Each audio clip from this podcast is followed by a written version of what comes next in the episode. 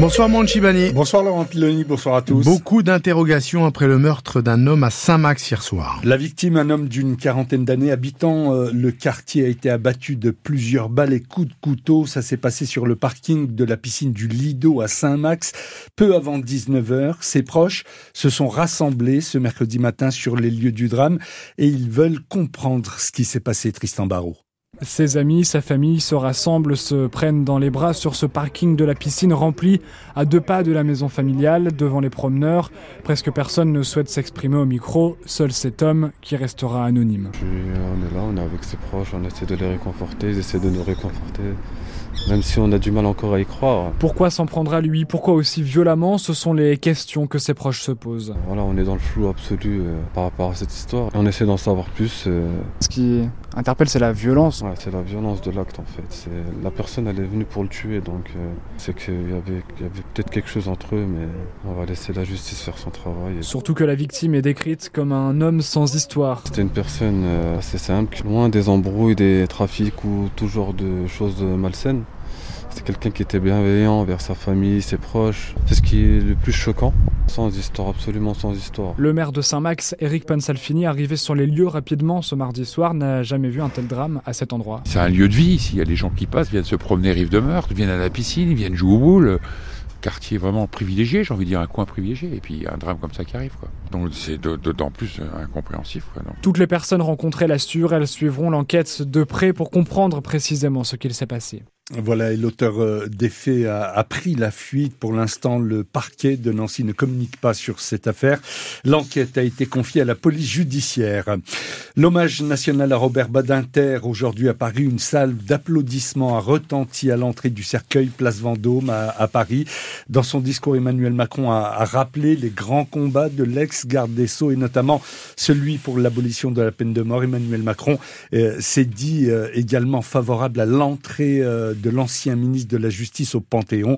Robert Badinter est mort vendredi dernier à l'âge de 95 ans. Le parquet de Bar-le-Duc dans la Meuse lance un appel à témoins pour disparition inquiétante. La jeune Lucie, 16 ans, reste introuvable depuis 10 jours selon un message publié sur Facebook par sa mère. L'adolescente a quitté le domicile familial à Vavincourt le 4 février dans la matinée. Le parquet a également ouvert, euh, ouvert une enquête confiée à la brigade de gendarmerie de Commercy. L'entourage et amis de la famille ont été auditionnés.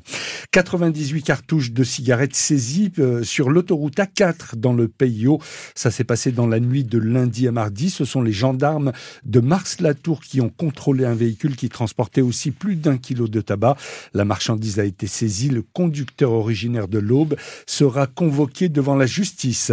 C'est un week-end noir qui s'annonce dans les gares pour les départs en vacances. La grève des contrôleurs va entraîner des perturbations.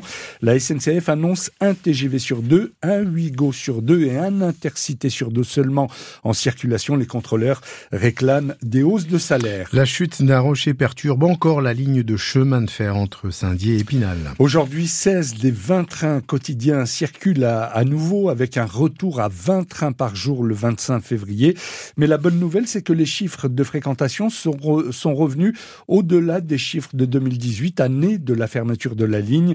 On est passé ainsi de 100 000 voyageurs à 235 000 voyageurs par an. Et pour David Valence, président de la commission transport à la région Grand Est, c'est un succès et la région va encore investir cette année 6,7 millions d'euros avec des travaux prévus cet été. Aujourd'hui, parce que ce rocher s'est détaché près de Germénil, il y a une petite section de la ligne sur laquelle on est obligé de ralentir les trains et donc ensuite il faut les faire réaccélérer. Ça perturbe un petit peu la circulation, ce qui explique qu'on est aujourd'hui à 80% de circulation euh, des trains par rapport à l'offre habituelle. Il y a 16 trains par jour qui circulent sur la ligne au lieu de 20. Il y aura un tout petit peu moins de trains pendant la période des vacances et c'est ce qui explique la reprise totale fin février mais la région sur le long terme investit. Au cours de cette année 2024, il y aura d'autres travaux, notamment pendant la période estivale, pour 6,7 millions d'euros entre Saint-Dié-des-Vosges et, Épinal. Nous croyons dans cette ligne et d'ailleurs les usagers sont largement revenus depuis que nous l'avons rouverte. David Valence au micro de Thierry Collin. Nicolas Sarkozy à nouveau condamné dans le procès en appel de l'affaire Big Malion sur les comptes de campagne de la présidentielle de 2012. L'ancien président de la République écope cette fois d'un an de prison dont six mois avec sursis. En première instance, le tribunal correctionnel de Paris avait condamné Nicolas Sarkozy à un an de prison ferme. Nicolas Sarkozy qui a décidé de se pourvoir en cassation. Le Sénat fait un premier pas pour l'inscription de l'IVG dans la Constitution. La commission des lois de la Chambre haute a décidé de ne pas s'opposer à la réforme gouvernementale malgré des réserves. Le texte sera soumis au vote des sénateurs le 28 février. Et puis, les huitièmes de finale allée de la Ligue des Champions ce soir.